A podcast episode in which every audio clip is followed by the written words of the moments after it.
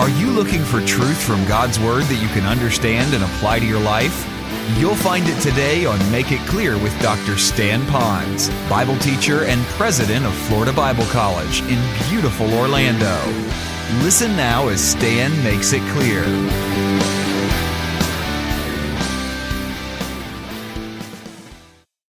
So now you have Lydia and her family. You have a little demon possessed gal that's uh, now a believer in Christ.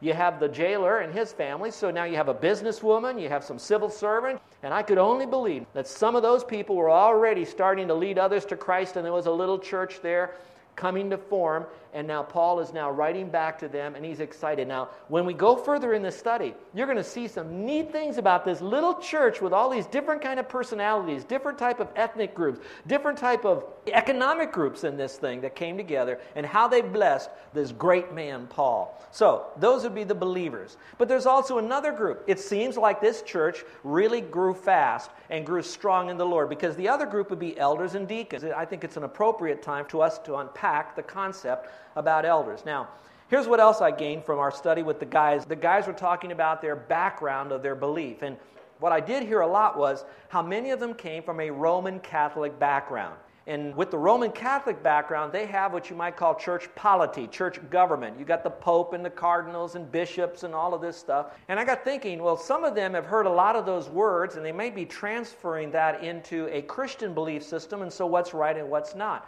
Some of you might come out of an Episcopal background. Some of you might even be connected to an African American system where they have bishops. And so, what I want to do is talk more about churches and elders. You have a plurality. What's the difference between an elder and a pastor and a shepherd and a bishop? We're going to talk about that. And then we're going to talk about deacons.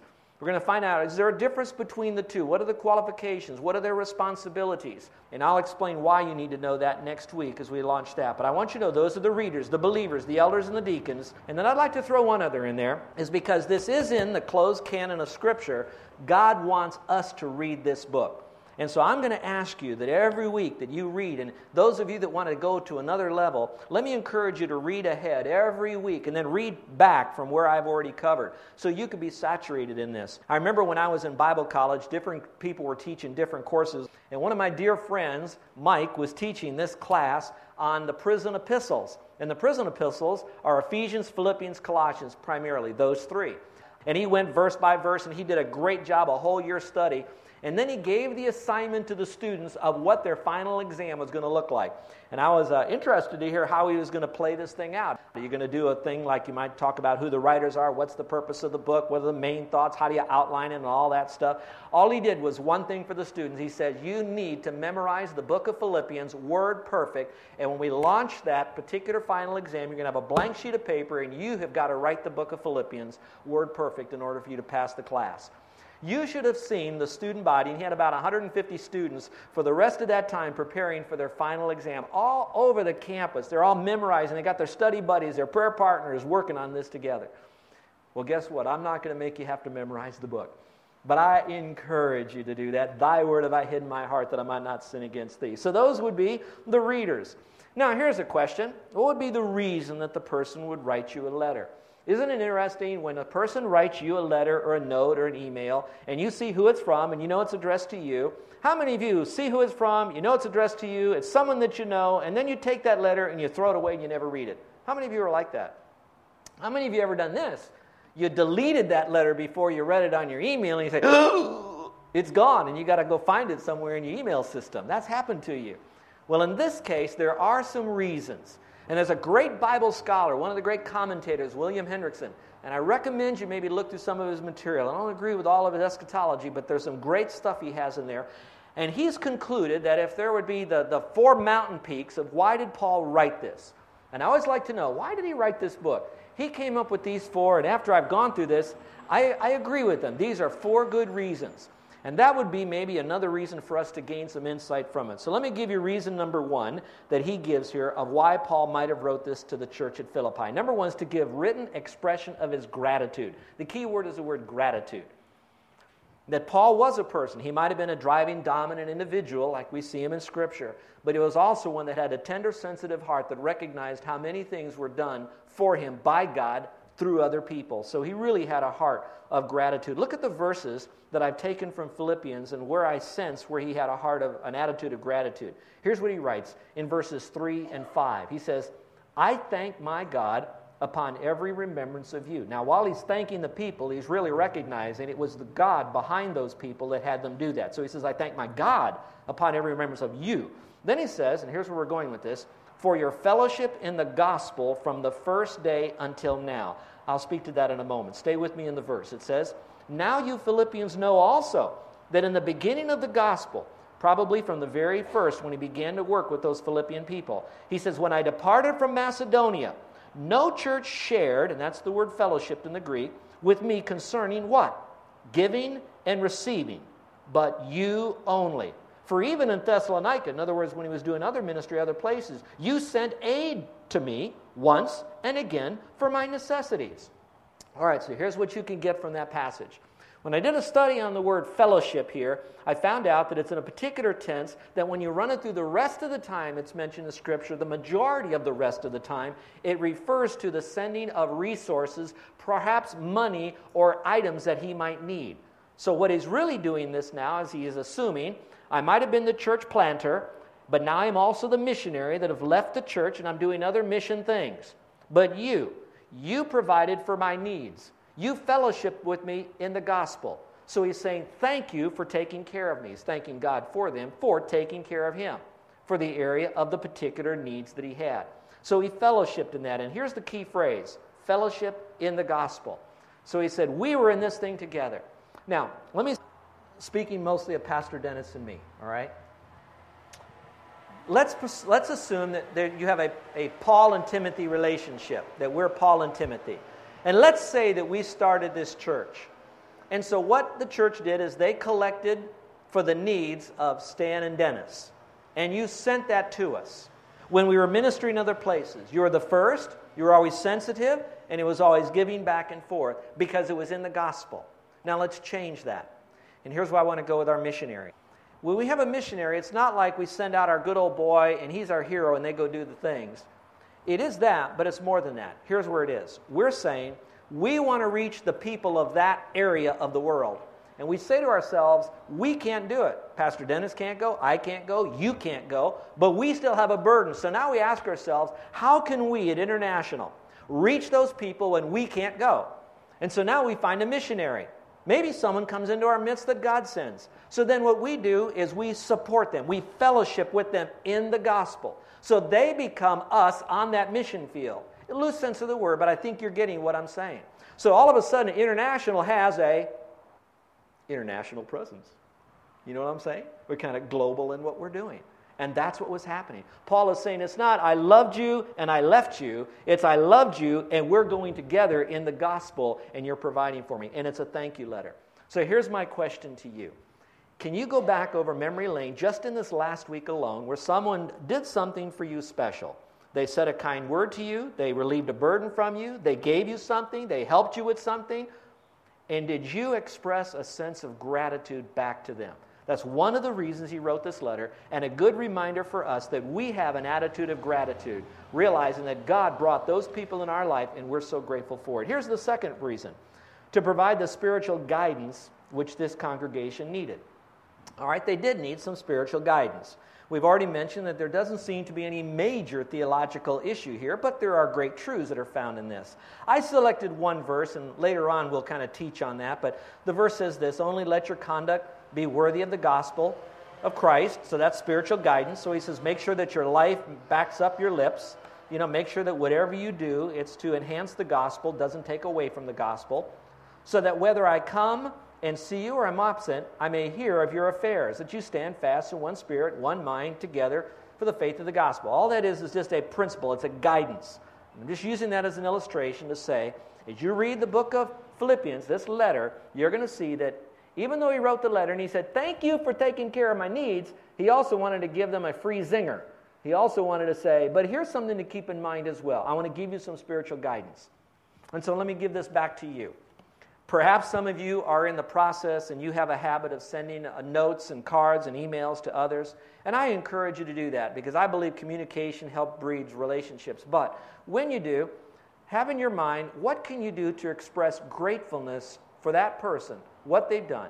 And tell them that in your remembrance of that person, you thank God for them, and then identify what it is. And then, secondly, is there a particular principle or verse you could leave with that person that will guide them a little bit, kind of nudge them back on track again, or to keep them back on track again? Something that you could add of spiritual value to them? And I'm not going to tell you what, because you know who you're writing to family, friends, whatever but that you're known for a person that has a grateful heart, but also wants to continually give something of value to someone else. Guidance. Here's number three. The third purpose of this book was to fill the minds and hearts of the Philippians with the spirit of gladness. So that word is gladness. I've already spoken to that, so I don't have to park long on it. We found out that 16 times in just a four little chapter letter, he kept talking about joy and gladness and all that kind of stuff. So maybe for you, you'd be the one that could express joy and gladness. And there are two ways you can do that.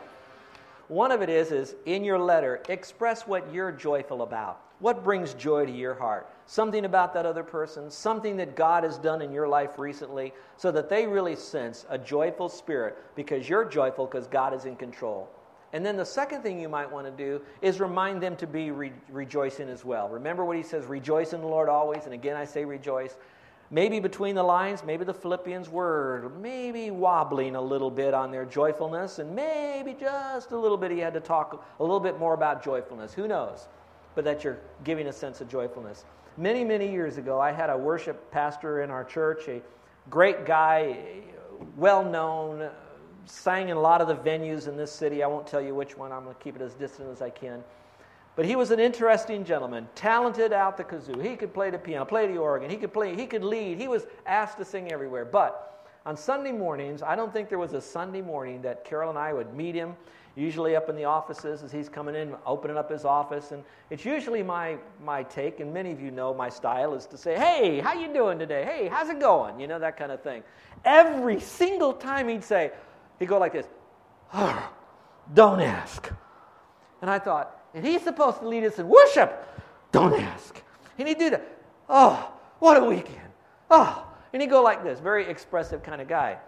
I'll tell you, I tried to work with him and try to find what's going on. Is this just his only way to respond? And I would hope that when we're around people that we would somehow help refocus them on joy, just like Paul did to the Philippians. Here's number four, the fourth reason to prevail upon the Philippians goodness to other people. He had a heart there that he loved a man by the name of Epaphroditus, and at the same time, he wanted to also help bring Epaphroditus in a closer relationship with the people at Philippi. So, what he did at that time is he kind of said, with a little bit of gladness, greet him, welcome him home. And here's all I'm going to say from that. I'm to, I'm to, I know it's a stretch, but I think you'll hear this. In his letter, he said, I thank God for you because. So that's going to be a part of our, our attitude. Second, we're going to look for a way that we can express guidance to the people we're writing as often as we can without being preachy. Thirdly, we're going to also look for a way that we could help them to be gladder, happier. But the other thing we're going to do in our letter is somehow to find out what can we do to bring about closer relationships and it's I'm not, I'm not driving a very close clear application i'm just speaking in a general term what can we do to facilitate better relationships with one another in our letter now, this particular letter had all four of those purposes. Your letter, each letter, may not contain all four because the people you're writing to may not have the same issues that the church at Philippi had. All I'm saying is when you begin to write, take yourself to another level in communicating what you're learning here about expressing gratitude, an attitude of guidance, perhaps a little bit of gladness, and a way to show a little bit of goodness to one another. That might be of great help to you. Now, Many of you that have been around a long time, you've seen this little word J O Y, but for those of you that are new, this is really cool. It might help you. It might be a little oversimplified, but it'll be a good place to begin. So J stands for Jesus first. Jesus first. The O stands for other second. That seems to be pretty simple, doesn't it? Jesus first, other second. And what do you think the Y stands for, everyone? Say it out loud.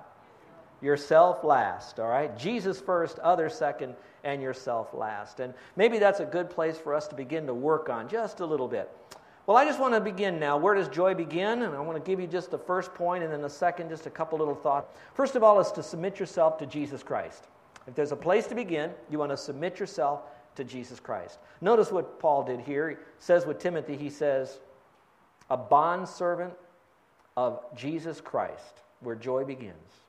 The word servants comes from a word means bondservant, means submission out of love for the master. And then you see it many times in Scripture where Paul kept hammering it home a bondservant of Christ, bondservant of Christ, bondservant of God, bondservant of Christ. He talks all about how that he's a bondservant of the Lord. Well, let me see if I can speak to you this way.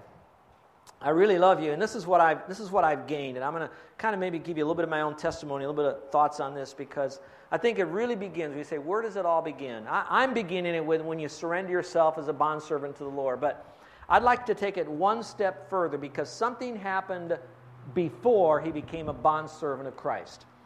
Paul, as I mentioned, was going down this road. He was lost. He was thinking he was doing the right thing, but he came to a position because God spoke to him in that vision where he realized he was wrong. He had killed Christians. He was away from God and the right way to heaven. All that was going on in his mind is that he realized that he needed a Savior. And at that very moment, he trusted Christ as his Savior. Now, here's where I come into this in my story. Let's see if it's your story as well. Can you go back in time, reverse your little rewind of your DVD right now of your life, and go back to that time? And can you remember a time that you did not know Christ as Savior? Can you remember maybe the little bit of time or when it was when you came to know Christ? Was this going on in your mind? Something like, man, I didn't know how lost I was. Man, I didn't know why I was here, where I was going, but I'm confronted with this truth of the righteousness of God and the sinfulness of me. And I needed to have Christ's righteousness. I needed to be forgiven of my sin. Can you remember that moment when you trusted Christ, whether it was a church or in the backseat of a car or you're down at a meeting somewhere, when you finally said, Oh Lord, I am depending on you for the full forgiveness of my sin? I can only imagine that you had inner tension in two areas. The first tension was you feel like a real creep, you know, real guilty. I'm, man, I've blown, I'm bad. Then you realize your sins are forgiven, and the other emotion comes in where you feel like my sins are forgiven. You've heard my testimony. I got saved on a Thursday night. I come home. I confront my dad. I'm so excited about I'm going to heaven, and he's not, and I'm just full of joy. Well, I went from I'm lost, I need a Savior, and I trusted Him, to now I have joy. So, where does your joy really begin? It's going to begin when you accept Christ as your personal Savior, as the one who's fully forgiven you of your sin. You've got to realize you're a sinner. You can't get to heaven by yourself, and He's forgiven you. And if you do, there's that, there's that relief that you get when your sins are forgiven. Now, that being the case, some of you have that, and you wonder, how come that joy doesn't stay with me? It's because God wants you to do more than just trust Christ as Savior. Now, that's all you do to go to heaven. But there's so much more He has for you, and it's more than just He's your Savior now. Now that you've trusted Christ as Savior, you now make Him your Lord. And that's where we are here in the book of Philippians. It's already happened with Paul. He says, I'm a bond servant of the Lord. Now, there are different terms in the Bible for a servant. One could be just a plain old flat fashioned slave. I do it, don't want to do it, God do it, don't have a choice to do it, I'm going to do it, can't get out of it, I'm a slave. That's one way. The other way to say it is, I can be free. I don't have to be a slave, but I'm choosing to be a slave. That takes you back to the Old Testament. And in the Old Testament, they had a bunch of slaves. They could be slaves from a lot of different reasons, and that's not important how they became slave. What became important was that when a slave was given the opportunity to leave, that slave then, some did, came to this realization I love my wife. I love my kids. I don't want to be separated from them. And boy, do I love my master. And because I love my master, even though I'm free, I, I, I, choose to stay underneath my master. I've got a good master. He protects me, he provides for me, he guides me. All right, so I love my master. So now the slave goes back to the master and says, I love you, I love this situation that's here, and I want to be your slave. And so then the master says, I've got to separate you, identify you differently than the other slaves. This is really gross. And he says, Come on up here. I'm going to show you how I'm going to sh- make sure people know you're a different kind of slave. He took him up to a doorpost and he took this big steel thing, maybe steel, metal, whatever it was. It was an awl, just kind of a pole, a hole poker, we'll call it. And he puts up the ear and he drills that ear and he puts an awl in there. And so wherever that slave would go, you would look and you'd see that hole in his ear and you'd know, hey, this guy isn't just a slave. He's a slave that was let loose but chose to be a slave back to his boss again because he really loved his boss. That's a bond slave. And so Paul is saying, Paul and Timothy, bond slaves of the Lord. In being a bond slave of the Lord, some of you can emotionally say, oh, yes, He's my Lord. I really, I love Him with all of my heart. If you really love Him, if that's a, a, an accurate biblical, emotional, spiritually relational love with Him, then what He wants you to do is to surrender to Him. And how you surrender to Him is not just say, I surrender to you as my Lord, now he says, the best way for you to surrender to me is to know what I want you to do. That's the proof of your surrendership, if I can use that term. So he now has written a thing called the Bible. So the Bible is there for us. And now he says, if you're going to surrender to me, then you're going to surrender to my word. So you need to know my word accurately. Then you need to do my word, whatever it tells you to do, and no matter the cost. So if you really are my bond slave, you got to do what I have to do. Let's take you back Old Testament. Oh, I love you, boss. I love my kids. I want to be a part of you. And so we run up over here and he jams us all in our ear, and then we go out and do whatever we please. That's not a true love slave. When we're doing this, we're saying, We love you so much. What do you want us to do? How high do you want us to jump? When do you want to get up in the morning? Now, in those days, they didn't have a lot of written instructions. Today, for Christians, we got a lot of written instructions. There's 33,000 of those in the Bible called Bible verses. So here's where I'm going with it. There are people that will want to obey the Bible and they have an intellectual knowledge of, of the Lord, but they don't have an intimacy where they really love the Lord. They worship Bible, but maybe not the Lord. There are others that have an emotional attachment to the Lord over here, but they have no understanding of Scripture and they go in and out of obeying the Bible. So when you say, I'm a bond slave of Jesus Christ, what you're saying is, I love you with all of my heart, soul, and mind. Therefore, I'm going to surrender to what you tell me to do in the Bible. And that's Timothy at that particular point. So that's where you want to begin your joy. Trust Christ as Savior. Watch this now. And surrender to the Bible. Now, some of you will find that very difficult because you're afraid that God is going to ask you to do something that either you don't want to do, or you don't like to do, or you may even think is wrong and it doesn't make sense to you. That's what faith is all about. Faith is what connects you to that, and that's why he says it's impossible to please me unless you have faith.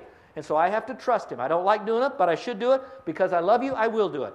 I don't understand. It doesn't make sense to me, but it says it in the Word. Therefore, I'm going to do it, and I'm going to learn this book right here. Now, those of you who are stepping over the line from those that have trusting Christ to getting the fullness of joy, which is a surrendership to the Lord Jesus Christ.